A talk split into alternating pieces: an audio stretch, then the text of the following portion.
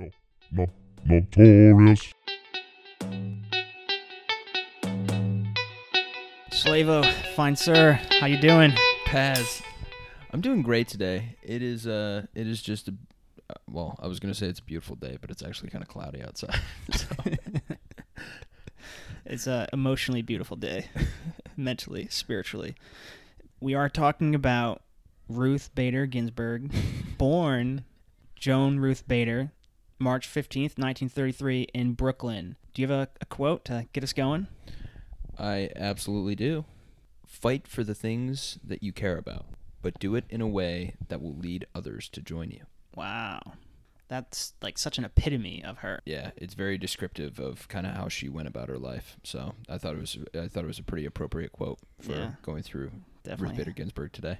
Yeah. I want to start in the thick of it. I want to start at Ooh, the- Harvard. Yeah, the thick of it. At Harvard Law. Harvard Law School. Ever heard of it? Ooh, the top law school in the country, potentially. So when she went there, there were just nine females and 552 men. And this was in, yeah, I believe the 50s. Her husband at the time is one year above her, already going to Harvard Law. Flash forward to 2017, there was a study looking at the percentage of male versus female in all law schools. And in 2017, all law schools in the United States, 51% female, 49% male. So, and that's, you know, 70 years later. I did the math. It's uh 1.6% female at the time Wow. that she was at Harvard Law School. Yeah. Have you have you seen the quote of the dean of the Harvard Law School? Yeah, let's talk about it. That's a it's a very famous quote and it really kind of gives you a feel for the time. So basically he invited so there were 9 females in Mm-hmm. the Harvard Law program and he invited them all to his house for dinner. And then a, a quote from the dinner is why are you at Harvard Law School taking the place of a man? Yep. And it very much gives you a feel for the time. I have Ruth Bader Ginsburg response to that. And at the time, she was just, she's kind of toeing the lines. And she said, My husband is a second year law student, and it's important for women to understand her husband's work. And she said that's not how she felt at the time, but she kind of felt pressured to give him a response that she thought he wanted to hear. Oh, that's brutal. Yeah. It really uh, shows just how much inequality there was Yeah. At the time in general, and then also at this at Harvard Law School at mm-hmm. like this really high institutional knowledge place that there was there was so much inequality when it came to gender roles and, and things of that nature at the time and that was something that Ruth Bader Ginsburg made it her life's work in a lot of ways to break down. Yeah, she did. And another thing, I heard her talk about when the dean asked that question of why you're taking a, a man's spot. And she said it was because he had to then go to his higher ups and give them an explanation, explaining why it was the right decision that they recently allowed women to participate in, in the law school. And then that, it just, it very much gives you a feel for the time. Um, and to give you an even more feel for the time, Just keep it coming. yeah, yeah. I, I went to a primary source. My grandma, Grandma Paz. and Is uh, it is it Grandma Paz or Nana Paz or um, it's Grandma. okay. So she's, I think, three years younger than Ruth Bader Ginsburg. But I was talking to her like how it was different when she was a girl growing up versus now. And so one of the big ways she said is, in like public schools, there are no sports for them to play. Like my grandma loved gym class and really wanted to play sports, but that wasn't an option at that time. And she did cheerleading, as did Ruth Bader Ginsburg when she was in high school. She was like a twirler. So, so that's one thing my grandma mm-hmm. notices that's very different.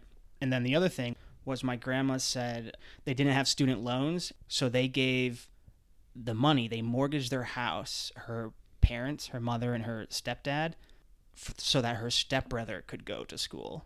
While she was very much they were like, okay, you need to start taking secretarial classes in high school and you need to get a job right away.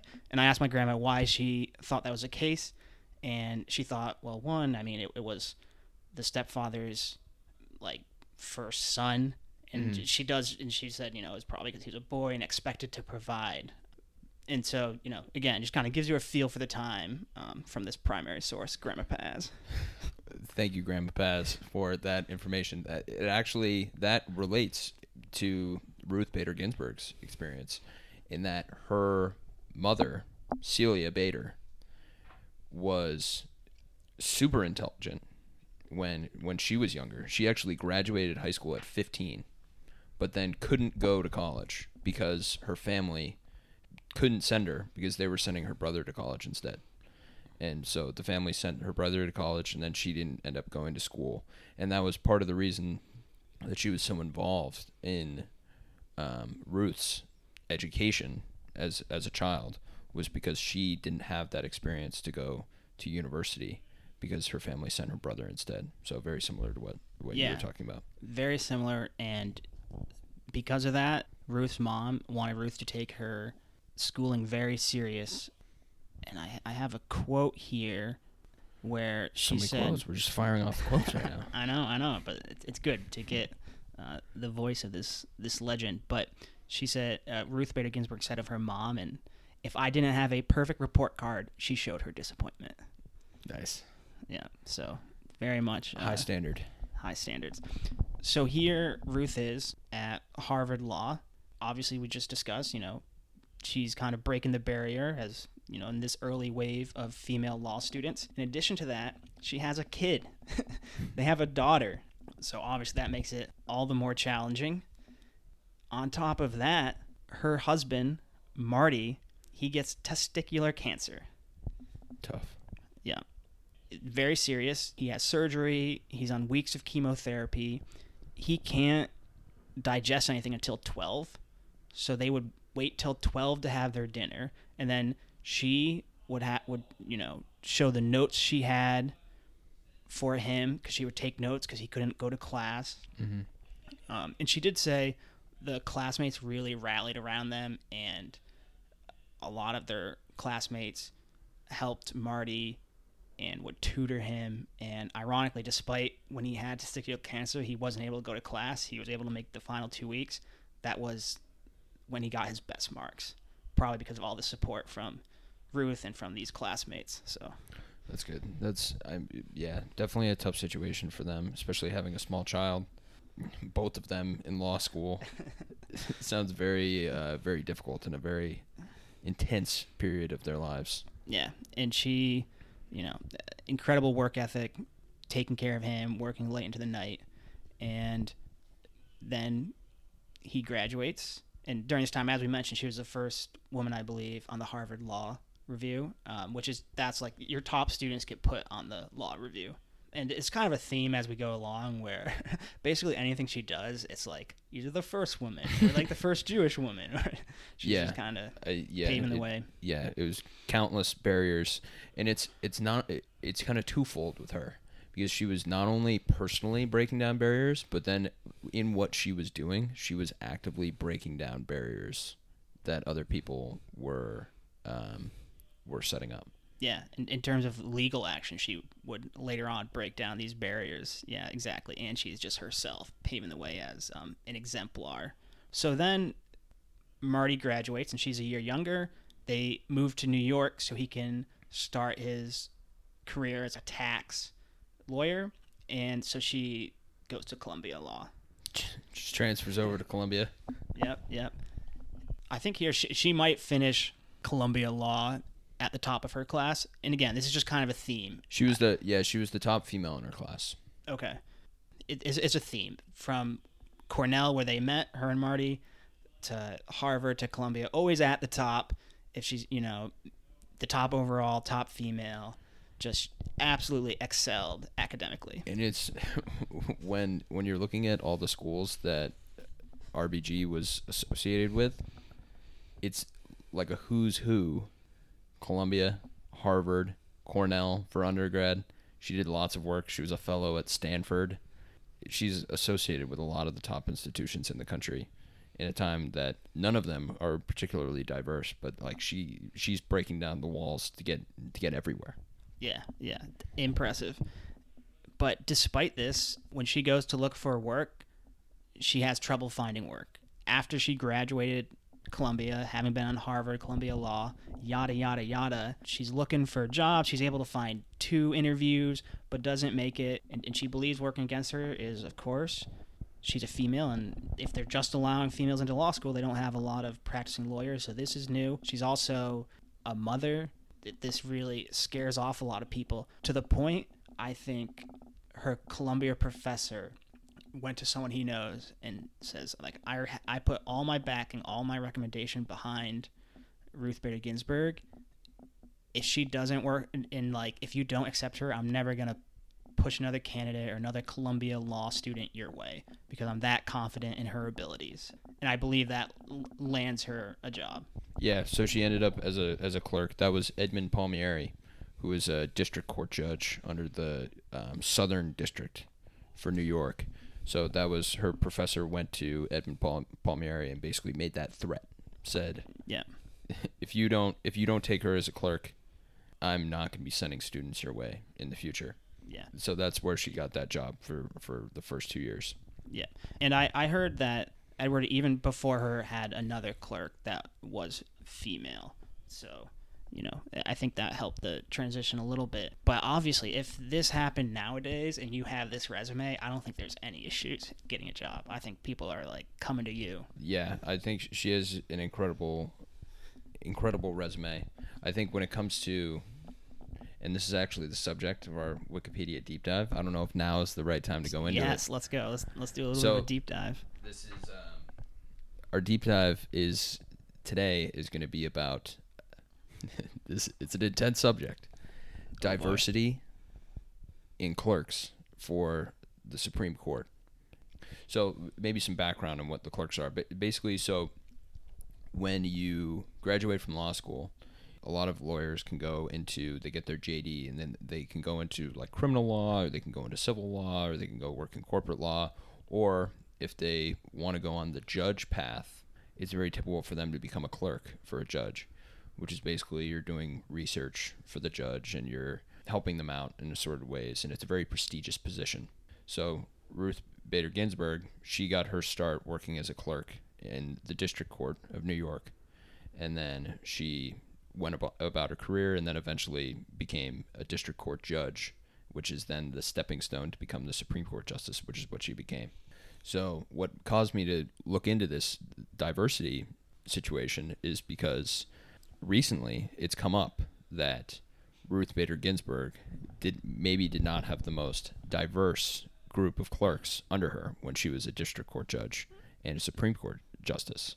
Yeah. Okay. Yeah, I saw this. I I think originally Washington Post like kind of brought this to light and had an article. At least that's that's what I read. But continue. Give us give us the deep dive. Yep. So in the case of Ruth Bader Ginsburg, and and she she is included in this for better or for worse, and that when she was a district court judge for maybe 12 years, she only had one African American clerk, and then, or actually no, she didn't have any when she was a district court judge, and then in her time in the Supreme Court from 1993 to 2020, she only had one African American clerk. So, which was something that was mentioned after her death, where it was uh, the lack of diversity. She only actually had 12% minority in her for her clerks, which is not a very high number. I think the highest is Sonia Sotomayor. I want to say she has about a third, approximately a third of her clerks in her tenure. She's a newer justice, so um, about a third of hers have been minorities, and but the diversity issue it's was brought up in the case of Ruth Bader Ginsburg, but it's not a Ruth Bader Ginsburg specific issue. It's a very pervasive issue when it comes to the Supreme Court of the United States. So I, I have some statistics that I deep dove as I was looking into this because you think of Ruth Bader Ginsburg, she's a pillar for uh, equality in her time. So when you see that she maybe doesn't have the, the highest amount of minority representation, makes you wonder why. Why is why is it that we don't have as many minorities working as clerks for the these higher courts? Yeah, yeah. And I, I would like to say I feel like a lot of these stats and the, and the diversity, I think they're really good for the macroscopic trends and be like, okay, society, you know, kind of has this way, and there's there's something wrong where we're favoring this group. I think it's tougher to put the blame on an individual when, like, if you look at Ruth Bader Ginsburg, you'd have to go back, like, okay, who actually hired these positions? What were the candidates? What were the qualifications? But I do think these numbers give a really great view into the macroscopic trends of society and an institution so that you can say, okay, there's like a problem here. We got to figure out why. Yeah, exactly. So we'll start out with the Supreme Court in general. So the Supreme Court of the United States was established in 1789, and since then there have been 114 justices. Do you know how many of those have been of color? Supreme Court justices? Yes, My guess would be three. three. That is Okay. correct. Uh, Thurgood Marshall, Clarence Thomas, and Sonia Sotomayor. Do you know how many justices have been women? My guess would be three or four. correct. so it was like you've done research on this topic. I mean, these are pretty famous people. yeah, yeah, yeah. There's been four: Sandra Day O'Connor, Ruth Bader Ginsburg, um, Sonia Sotomayor again, and Elena Kagan. So as we mentioned about the the diversity, since 2005, only 12% of Ruth Bader Ginsburg's clerks have been of color, one of which was African American. 50% have been women. So since 2005, 85% of clerks have been white. And uh, only 20 of the 487 were African American, nine were Hispanic, and I think there were more Asian American. And then another interesting statistic. Wait, go ahead. Could you read those again? So, since 2005, there's been 487 clerks. Only 20 are African American, and nine are Hispanic. Okay.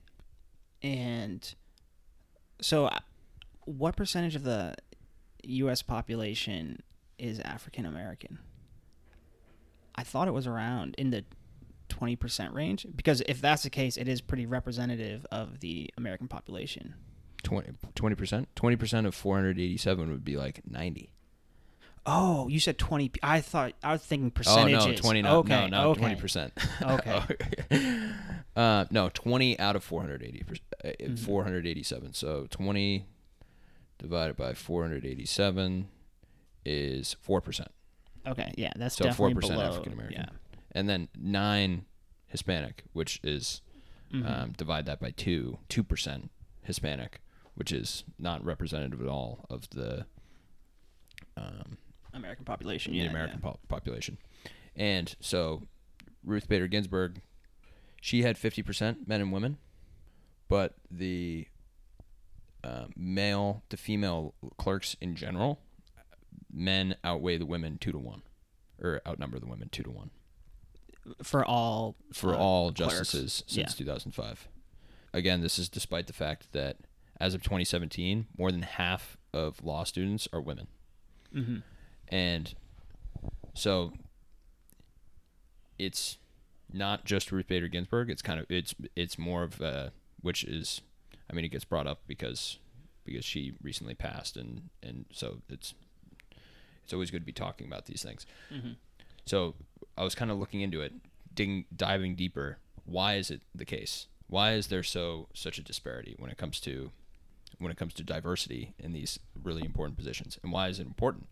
Well, it's important because if you get a clerkship one at a district court, or if you get a clerkship at, at the Supreme Court, that sets you up to be a district judge, which then se- sets you up to be a Supreme Court justice. So when you have so few minorities as Supreme Court justices, you then can filter it down and say, oh, well, there we haven't had as much diversity in the clerkships. There isn't as much diversity in the district court judges, and it's all just creating this system, which is kind of turning everything into where white males are the ones who are predominantly getting nominated for these positions. And so, did you know that 50%, statistics are coming, 50% of Supreme Court law clerks come from either Harvard or Yale Law School? 50% Fifty percent of what? of all clerks that get a job at for working as a clerk for a Supreme Court justice come from Harvard or Yale Law School. That's that's crazy. That's actually up from 1998. Was 40%, and it's become even more exclusive to be to be in to be getting this job. Interesting. Yeah, that's wild. I mean, it's, then there's that interesting, you know, because you kind of wonder if all these people are going to the same institution, kind of being taught similarly, Mm-hmm. and then they're all going to these higher positions. You know, you kind of wonder, just are we sending so many like-minded people into these uh, rather powerful positions, and maybe we don't have like you know a diversity of opinions. diversity of background, diversity of perspective. Yeah, it's it's it's interesting to think about because if you think about the idea that, and there are articles that our listeners can go out and read about this and kind of bring. Uh, I mean, this is such a difficult subject to talk about, so it's uh, Paz and Slavo. We might not be the. we might not be the the absolute truth or absolute knowledge. We're just trying to provide information for for everyone to go out and, and read about it themselves. But you, you think of 50% of clerks are coming from Harvard or Yale, and then it makes you think, okay, so does that mean if you that that step one is you have to get into Harvard, and then maybe step two is there's certain professors that that you need to have a really good relationship with, and then then you get a clerkship at a district court or something like that, and then there's it's a very narrow path to be able to get to these positions, and then it becomes even more narrow the further up you go, and then it just shows just go, goes to show that the whole system is very uh, elite. it's very elite. Yeah, yeah. No, this is it's very interesting. Uh, yeah, definitely don't have the answers, but it's, it's certainly interesting to hear about, and it, it makes sense then, you know, that they initially kind of opened up the gates to women at Harvard and Yale and all these schools, and then it takes a little time, but then eventually. Ruth Bader Ginsburg and all those women are starting to open up these positions at these clerkships and so on and so forth to the Supreme Court. But it, you know, it certainly needed to start kind of at the base where you know they they weren't able to go to these top law schools. Yeah, exactly. And so, and Harvard and Yale are definitely have become much more diverse uh, in far as far as their student body for their law schools. So then the the hope is is then that the clerks the the clerks at the lower courts will then become much more diverse, and then the judges at the lower courts will become more diverse, and then over time it'll all filter upwards down that tiny funnel that goes up to the top where you have nine justices, and so maybe that'll that'll change some statistics down the line. Yeah, yeah. Very, very interesting. Yeah, definitely don't have the answers, but you know, we mean well. So yeah, Yeah. so there's the the the deep dive there. I just thought it was so interesting when when Mhm. I when I was reading about it because, and it was the fact that um, these things were being talked about when Ruth Bader Ginsburg passed. So it was just kind of because yeah, you you want to say why is this the case? Yeah, yeah, and no, and certainly when when I see those stats, I don't place too much blame individually. Personally, I don't on Ruth Bader Ginsburg. I think it's Mhm. kind of the system and the society, and you know who knows what choices she had when she's hiring people. You know, like maybe if they only put people in front of her who went to Harvard or law, I mean Harvard or Yale, and then Yeah. that's already funneled, and then they had to have this other clerkship, and then she's looking at five candidates, and, and none of them, you know, are diverse, and one of them really sticks out, you know. Yeah, because if there's one thing we know about Ruth Bader Ginsburg, she likes equality, and she has been uh, she has been a fighter for equality. yeah, um, for for all for all of her life. And we will go into a lot of examples of Yeah. where she, um, specifically in the case of gender equality, where she was an absolute pioneer and, Yeah, a, and an advocate. yeah. She was very adamant about gender equality, and it wasn't from the beginning, as she she says herself. It was kind of late blooming this where that really became her goal, and and we'll we'll get to that, but just worth mentioning. So after she has this job um, being a clerk, she then she works for Rutgers as a professor, and later Columbia, um, and she worked at both of them for a pretty long time. I think Rutgers nine, Columbia for eight, and during those times, she's also a, a practice practicing lawyer. Yeah, let's get into where she starts to get into gender discrimination, and it starts with the Moritz verse Commission case, and a lot of law cases coming through. so there's a there's there's a lot of names that are tough to pronounce. So Mhm, we'll see how mhm. we do on the pronunciations. yeah, yeah. Again, we mean well. so she, yeah, she credits this case with upstating, upstarting her role in gender discrimination, and it actually came across her husband Marty his desk. It was a tax thing, and Marty shows it to Ruth, and she's like, "Get out of here! I don't do tax stuff." You know, I got. and Marty's like, "No, you're gonna want to check this out." And so, how this case works is there is this man, and he's caring for his elderly mother, and so he, when he submits his taxes, he takes a deduction because there's one for helping out you, you know your elder mother. But as it turns out, the IRS, which the IRS never on the right side. the IRS, the IRS, easy villain, easy villain. Definitely, yeah. Whatever side you're on, it's not the IRS. um, and so he, I believe, he gets audited, and they're like, "Okay, you can't take this deduction because it's only for women or formerly married men. So if you were married and then for whatever, and then you're caring for your mother."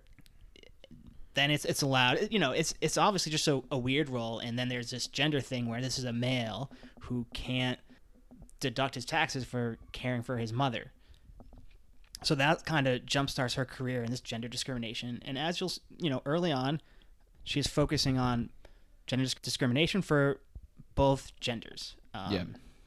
This makes a lot of sense. For one, she was like very adamant in the beginning about equality. Like in the law, it should be person in person. It, it, your gender shouldn't matter. And it also it helps because she, in a lot of cases, is arguing in front of male judges, and um, it- you know they might more easily be able to empathize with a male plaintiff who's caring for you know his mother in this case.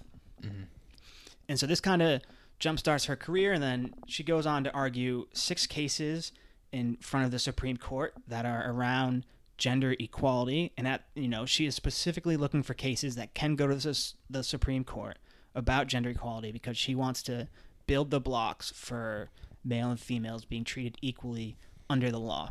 Yeah, and this was it really shows how brilliant she is and that she had this strategy where she was going to go step by step where she has this long-term goal of gender equality and she and she's going to pick cases that she could take to the highest courts possible so that she could then kind of make sure that she's she's forming the path to equality by fighting each case, taking one um, one discrepancy here, one issue here, and kind of breaking down areas where discrimination is happening step by step, and then getting herself to the to the highest courts because you argue your case to the Supreme Court and they make it and they make a choice, then you can you can really cement that uh, that pr- progress that you're making.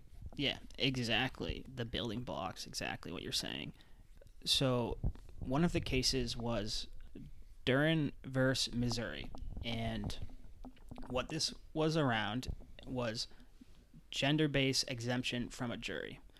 So, women could be on the jury, but it wasn't just assumed. They would have to go out of their way, put their names in the clerk's office, then be called, and they could be like, okay, I don't want to do it. You know, they kind of have the option. Yeah, it was optional. Yeah. While males, you know, you had to do jury duty. Civ- civic duty. Yep. And this was a great case for what she was trying to accomplish because a lot of these laws were kind of meant to protect women, and a lot of people kind of viewed it as caring for women, or they get the best of both worlds, where it's like, oh, if you want to be on the jury, you can, but you know, we don't want to burden you with that.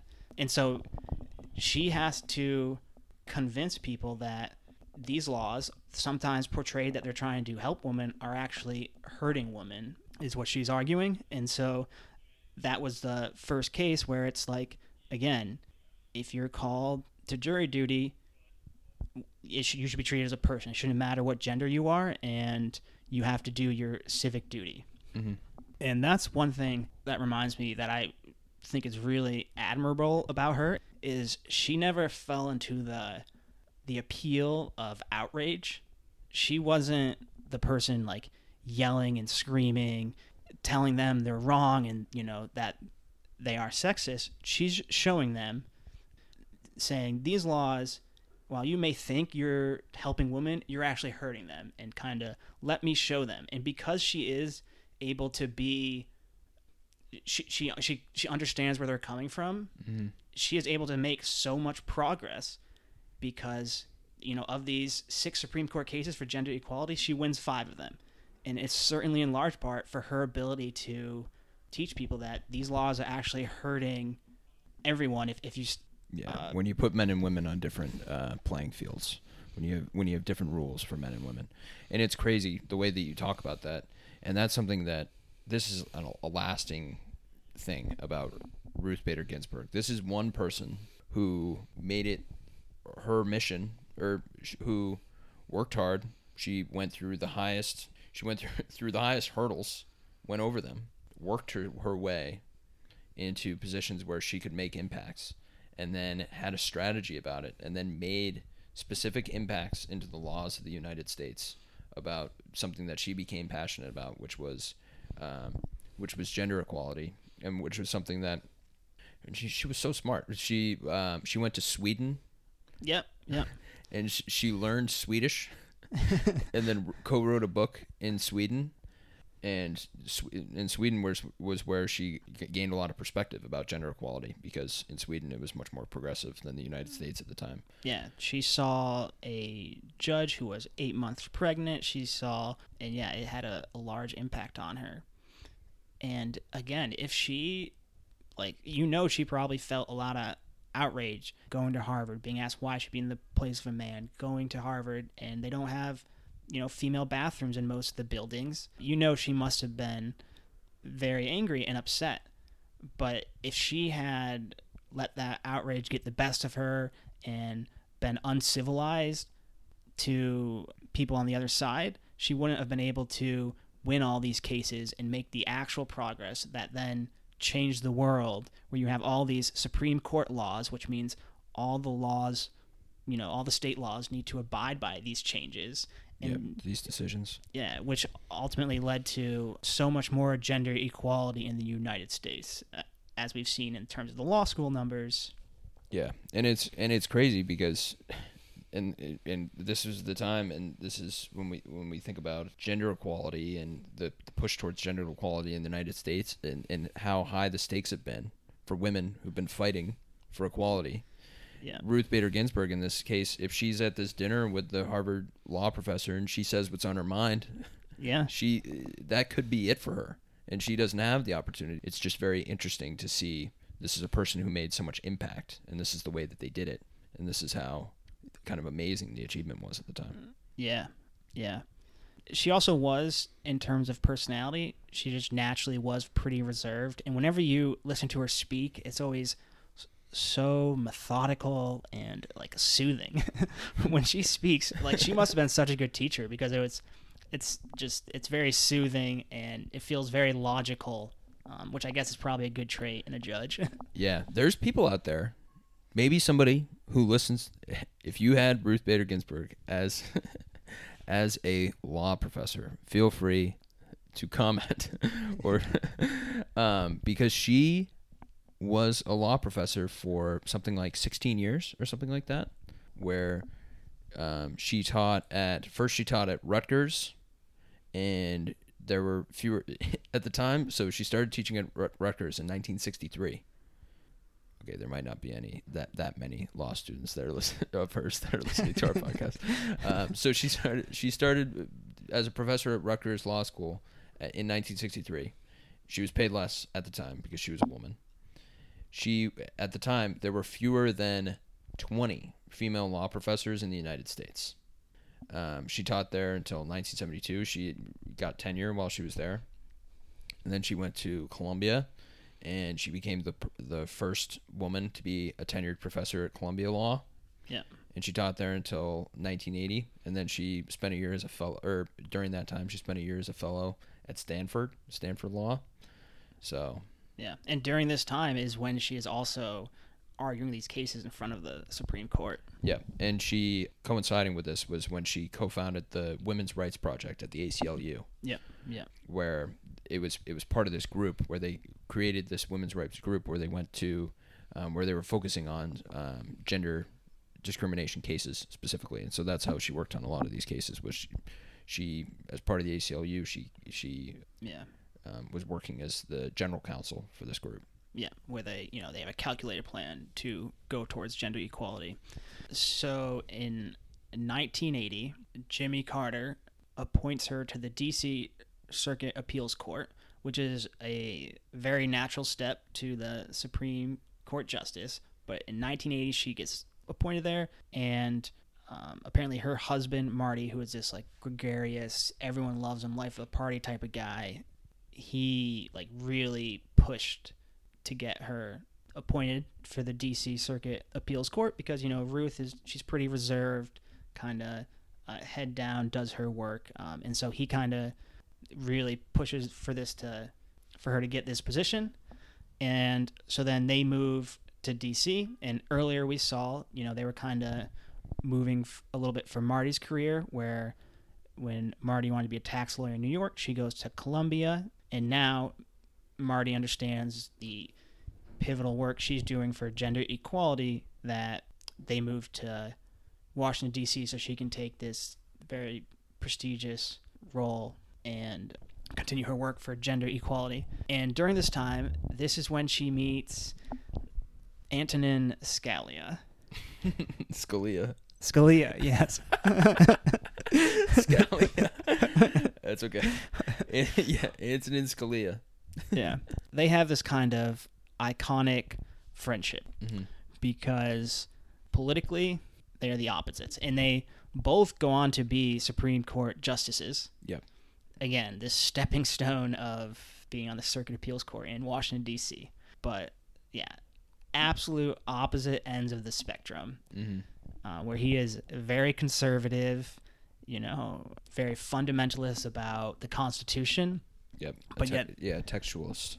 hmm But they have this budding relationship, and this started in the in the D.C. circuit, where like on New Year's Eve they would spend the night together, Ruth and Marty, and then Scalia.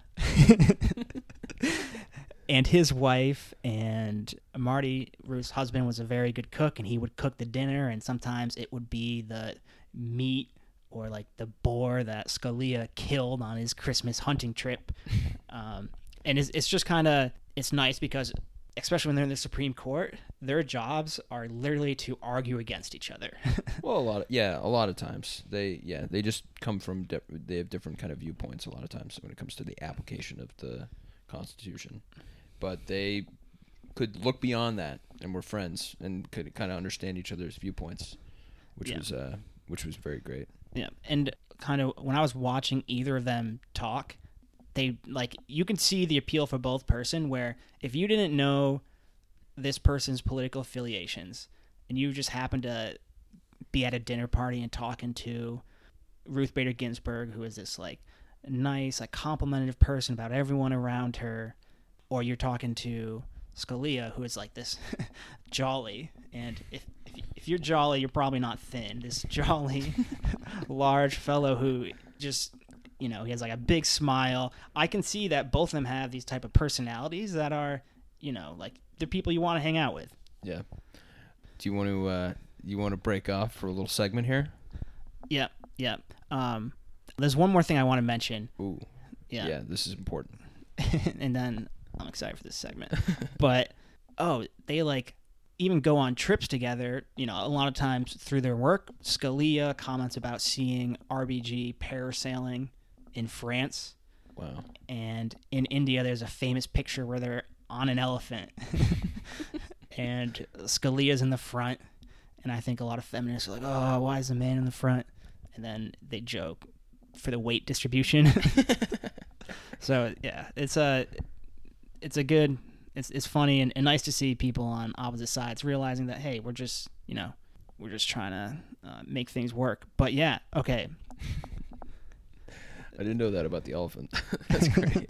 yeah, that's pretty funny. So this segment, unlikely friendships. Mm-hmm. Do you want to do a draft? And I'll, I'll give you the first pick.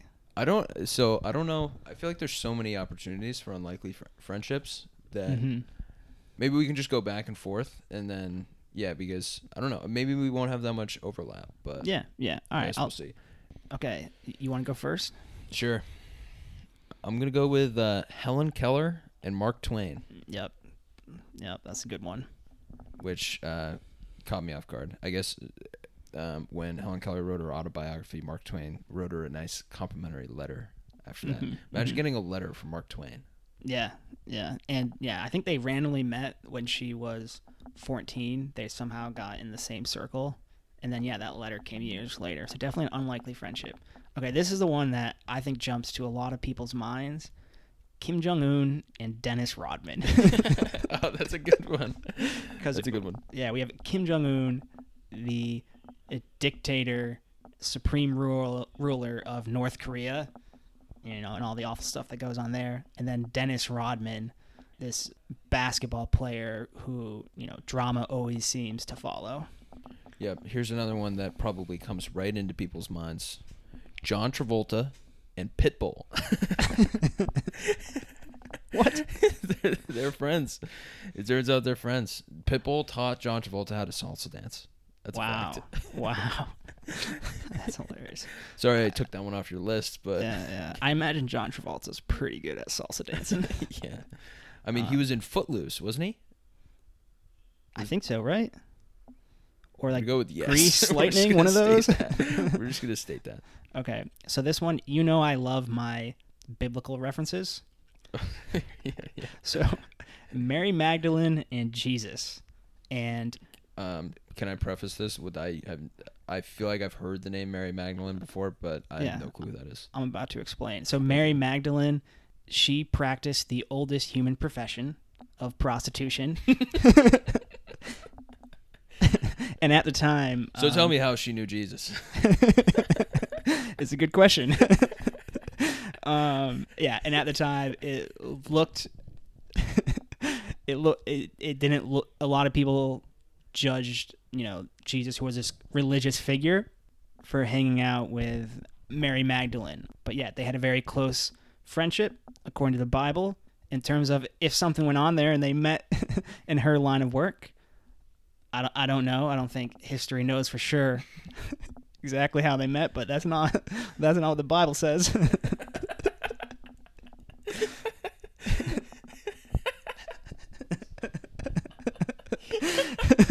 oh man, that's great. That's one of these drafts. That's uh, that's like the third time you've brought Jesus into it. Every time it just kills it. it's just too much fun. Uh, man. All right, next. SpongeBob and Squidward. oh yes, let's go. So Oh I mean, completely different personalities. SpongeBob, like jolly, happy-go-lucky, singing all the time. Squidward, exact opposite, just wants to stay at home. And then eventually, uh, maybe against Squidward's will, a lot of ways, they become fr- they become friends. I mean, also Squidward's a, a squid, and SpongeBob's a sponge. like, could they be any more different? I, I love that one, and it is just a, a funny friendship, and I feel like a lot of people have those types of friendships where you know one of them's kind of Yeah, completely different annoying, personalities, yeah. but somehow it works. yeah. Okay, and this is the f- the final one. Oh, actually, I got two I want to bring up, but Hey, I'm- you, you keep going, Yeah, keep yeah. rolling them off. Yeah. So this is kind of a genre. All the animal friendships that are unlikely. Like when you see a duck riding on a wolf's back or an elephant and a rat. It's I don't know, I may have made that one up. Yeah, duck riding on a wolf's back. did, you, did you make that one up? Well, anyways, this is about the genre.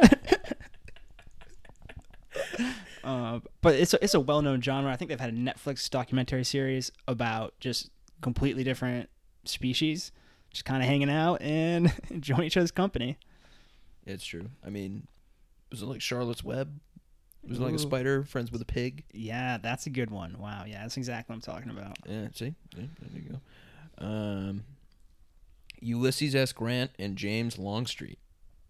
Go historical here. Who's James Longstreet? He was a Civil War general for the Confederates. Okay, so we have uh, people on both sides of the Civil War. They were friends during the Civil War. Yeah, they were longtime friends. They um they went to West Point together, and then Longstreet ended up working under Robert E. Lee, but they they were friends, and uh, but they ended up being on opposite sides of the Civil War. Yeah, you hear a lot of stories like that where you know you have brothers even fighting on opposite sides. Okay, so here's one that's maybe not that surprising. So Frank Sin- Sinatra and JFK. Yeah. But the reason it's so interesting is some people say Frank Sinatra relayed communications between the Chicago Mafia and JFK to the point where Frank Sinatra, I believe his daughter says this, and I believe there's some decent evidence. I didn't look into it. You know, if you're interested and you're a conspiracy theory guy, you can look into it. But it seems to be that JFK communicated with Frank Sinatra, who communicated with the Chicago Mafia about like rigging and or just trying to get support in the primary elections. Through Frank Sinatra. Yeah. Wow. That that does sound like. What is up with JFK and all the conspiracy theories? Just he's always eh, I don't know. Er- Everything with JFK, it seems like there's a conspiracy. Yeah, and I, I think like there's gonna be some truth there. It's just I don't think anyone knows what the truth is. That's true. Like Well, as public probably- knowledge. yeah. I just made a uh, just made a murdered gesture. Slit the throat gesture. Yeah, you don't want to. Again, we're not uh we're, we're not trying to say say that uh, these are necessarily true. so, um, so I did not. That that was a good segment. This could be the the uh, the elusive back to back segment section here. Let's do it. I, I feel like we're riding the high of the segments. So, I was going to give you some fake, some fake friendships, to see if you could to test you. And you Mhm. do not know what this is going in advance, but instead, I am going to give you some other fake things. what we are going to play is is this their real first name? Ooh, okay. Which is so Ruth Bader Ginsburg Mhm. was born Joan Ruth Bader. hmm Nickname as a kid was Kiki. Just Kiki, yep. And so, because when she started going to school, um, there were a bunch of Jones at her school. So her mom just had her go by Ruth. Yeah. And so, we're going to go through some names of celebrities, typical modern day celebrities. hmm And I'm going to ask you is this their real first name? Or is that not their real first name? Okay. and uh, let's see how you do. We're, you're always a winner, so there's no pass fail here. My kind of game. so we'll start it off just to get used to the uh, get used to the process. Name number one: Ruth Bader Ginsburg. Um, so legally, she did change her name, but obviously, she was born Joan Ruth Bader. She, I actually didn't know that she legally changed her name to Ruth. Yeah, I'm, I'm pretty confident. Oh well, you get double points on that one. Extra credit. Let's go. you get double points on that one. Okay. Our our next name, uh, Elton John. I think I've heard that that's not his real name. It's twofold, not his real name. His Yeah. his uh, given name is Reginald Kenneth Dwight. Yeah, good choice in changing that name. Um, next, Jamie Foxx. Hmm. I believe it enough. I'm gonna say it's his real name. Incorrect. He was um, his name is Eric Marlon Mish- Bishop, and he ch- he chose the name Jamie because as a stand-up comedian, he thought it would be better for his comedy career if he had a gender neutral name. Interesting. Very interesting. hmm Liam Neeson. Real name. Incorrect. Man. His his given name was William John Neeson. Okay. Okay. These, yes. So far, all false. Uh, Derek Jeter. real name. Correct. Nicolas Cage. Real name. So you are correct, but this is kind of a trick question. so his real first name is Nicolas, but his real last name or his full name, given name, is Nicolas Kim Coppola, which he changed to Cage. Interesting. Do do we know why he changed it? I did not look that far. Yeah. I mean, I mean, I imagine a lot of these are just kind of like stage names, and they didn't legally change it. hmm Um, Morgan Freeman, Real name. Yep. John Mayer, Real name.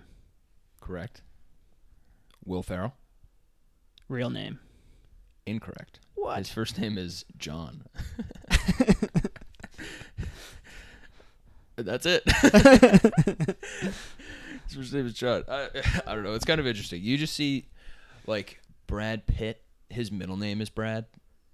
There's, Okay, there's all sorts of people that take their middle Yeah, name. and it's interesting when you think if you're changing your name, it's there's something like cool, like Thrasher or something like out there. Yeah. But when you just change it to like Jim or James, it's kind of interesting that like it just they like the way the name sounds. I guess. Yeah. I mean, I, I guess I could see my like my middle name. My middle name's Benjamin. Mm-hmm. It's not a very exciting middle name. If my middle name was something cool like Yeah. Sven, that'd be like I could go by that. But Benjamin. Yeah. It's but it's a pretty typical name. It's not you're not really uh, yeah. exciting anyone by Yeah. by No. taking that. Already forgot it.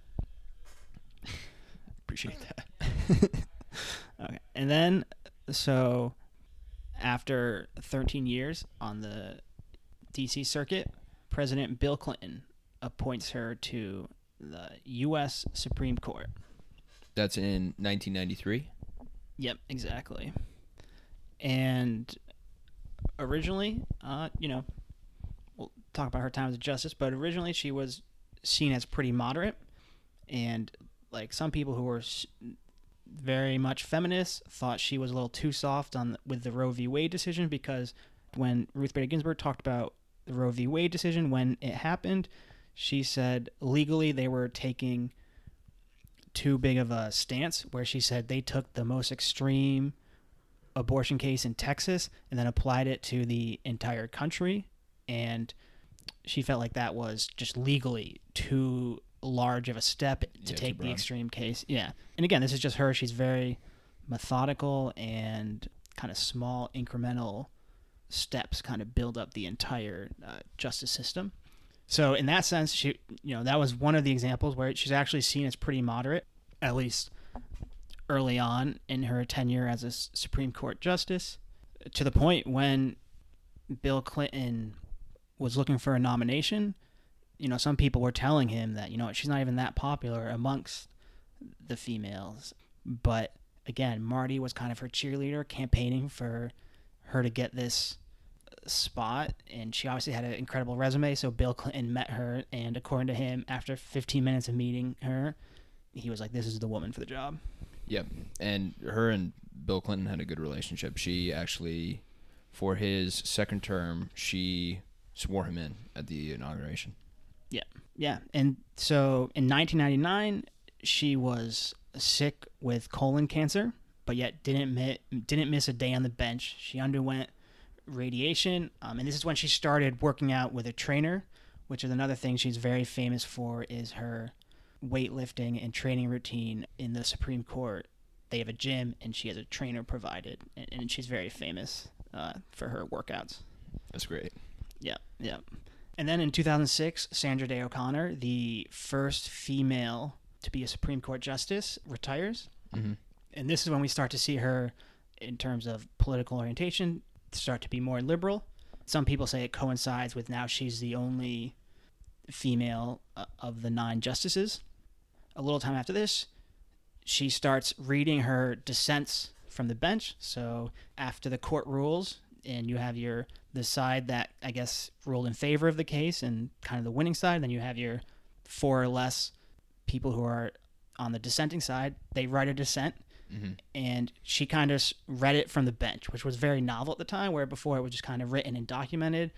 But she wanted to get her voice out, and she starts re- reading these zinging dissents. Eventually, this is why this led to the nickname Notorious RBG. Which is such an awesome nickname. It's such a sweet name. In one way, like these dissents, it actually did lead to some legislation in the Ledbetter versus Goodyear Act, uh, or Ledbetter versus Goodyear was this case where uh, Ledbetter didn't win this case, and basically she found out long, you know, after a long time after that she was getting paid working for Goodyear doing the same job. She's getting paid less than her male coworkers, but because she found out so late, she couldn't do anything about it and basically this case was saying that she should be allowed to do it because she didn't find out about it until way after the fact. If she had known at the time, because you don't publicly know what your coworkers make, Mhm. if she had known at the time, she could have done taken action then. And this, the Supreme Court ruled against Ledbetter, this woman in this case, but partially because of Notorious's dissent, the Congress signed similar law into legislation.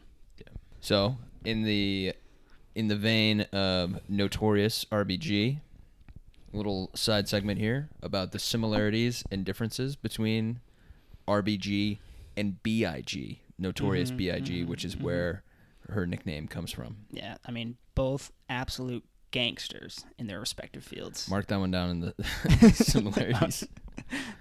Both born in Brooklyn, Yep, so that's that's a pretty clear similarity. definitely. Pretty clear difference. Physical appearance.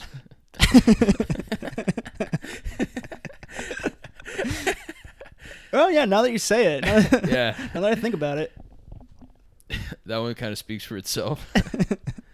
uh, cause of death, big difference. okay, okay, yeah, Notorious B.I.G. was murdered with, with in gun violence.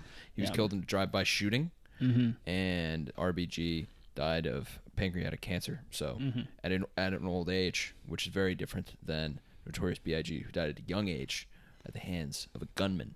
yeah, certainly, certainly different. What who the gunman was, we are not sure. Uh, yeah, at this we time. think it was JFK's henchman. it was Frank Sinatra on behalf of the mafia. yeah, yeah, Uh, both of them showed promise at a young age. mm-hmm. yeah, certainly. Both of them didn't go by their given first name. Biggie's was Christopher. Yeah, yeah, so, uh, but as we know, Ruth became her uh, legal first name. mm-hmm. That is all I have for the similarities and differences. yeah, They were, yeah, they were both uh, both gangsters in their own right. Both uh, both in professions that very much dealt with words, you know, Yes. and kind of like your success is how you can present these words. So, yeah, yes, linguists, two Yeah. linguists. yeah, it's, it's definitely a, a killer nickname, and it was made by some NYU law student on a Tumblr, and it just it absolutely took off to the point where Ruth herself had T-shirts with notorious R- RBG and would give them out to people, and it's just it's a it's a meme, it's a thing. And then so in 2010, her husband Marty died, and they have like a, a great relationship that has really kind of been documented um, in movies and pop culture and in, in the news cycle. Yeah, so Marty died, and, and he left her a note and explaining how much he loved her and he enjoyed watching her scale to the top of the legal profession, and that he was basically just going through so much pain that you know he wanted to come home and and die. And so it, it, it- very emotional for her. But again, she uh, has such a good work ethic, and that seemed to be how she kind of dealt with deaths. Like her mom died when around when she graduated. You know, the next day she's in court, and she's just yeah, she has such a great work ethic and, and definitely a great relationship. Her and her husband. A little after this, she gets very sick, as we know, and it becomes very political. Where when President Obama is about to leave the office, people want her to retire so that President Obama can be the one who appoints a judge, and you know it can be um, make sure the judge is liberal, and if, in case a more conservative president comes along, which happened, they would get to appoint a conservative judge. But she said, you know, I want to be a judge as long as I can do it full steam hmm which I, I think is great because I think part of the role of a court justice is they're not supposed to really be too political or specifically affiliated with one side. Maybe they have these ideologies, but I don't think they should kind of abide by the party's rule. And instead, she's saying, you know, I'm going to do this as long as I can fulfill my job to the American people. Yeah. Um, yeah. Yeah, absolutely. Uh, she yeah she kept going full force for for years after that. So Yeah. And then as you said, she she died, ended up dying of pancreatic cancer, uh, September 18th of 2020. Um, certainly a, a well lived life. Yeah, she uh, she was 87 Yeah, yeah, I believe so. when she passed. Still in the. I, like to hope at 87 I'll be doing something as influential as being on the Supreme Court of the United States, but something Yeah. tells me I'll be sipping mai tais or something along those lines. Yeah, Oh, yeah. if I'm lucky. yeah, exactly. If you're lucky. Um, pretty crazy. Definitely uh, a very impactful life. Yeah, and a very influential person, and she was someone that was great to read about and read about all the. She had a very long life, and then she was also very influential all throughout her life, and she was very interesting all throughout her life. There were so many different stages of her career where she, Yep. um, where she was fighting cases, and then she was being a professor, and she was working in foundations and working toward and working towards equality in all sorts of ways, and then she was a district court judge, and then she was a Supreme Court justice. She had so many different stages of her career. She touched so many different lives, and she uh, she was really Yeah, and she was definitely known in her personal relationships with the people who did clerk under her. In uh, Scalia, she was known to be very kind, and she would send them letters, you know, when they got a new job, which is always cool to see. And also, kind of funny that because she was older, she never learned to use email. She, you know, she always had people to do it for her. what? Yeah, she never did email. And then, as her kids say, she probably didn't even know how to turn on the TV because you know she's just working all the time or going to operas. It really makes you wonder what. So Ruth Bader Ginsburg never learned how to use email. So like, how does it work with the Supreme Court? Did they just not use email in general? I- I think she probably had uh, an assistant who looked at the emails. I imagine a lot of things were just printed off. Um, and then, okay, so another little tidbit: Grandma Paz, she, she uses email. Does she? Yeah, she can even. Uh, What's your email address? um, I guess I don't email enough. I don't know off the top of my head. you don't know off the that top of your I'd head? say it. Actually, uh, Grandma Grandma Slavo, she uses uh, email as well Wow. What about my grandma? Can, and Facebook. Ooh, and Facebook. Are you friends with her on Facebook? No, I will be. we might have to make this happen.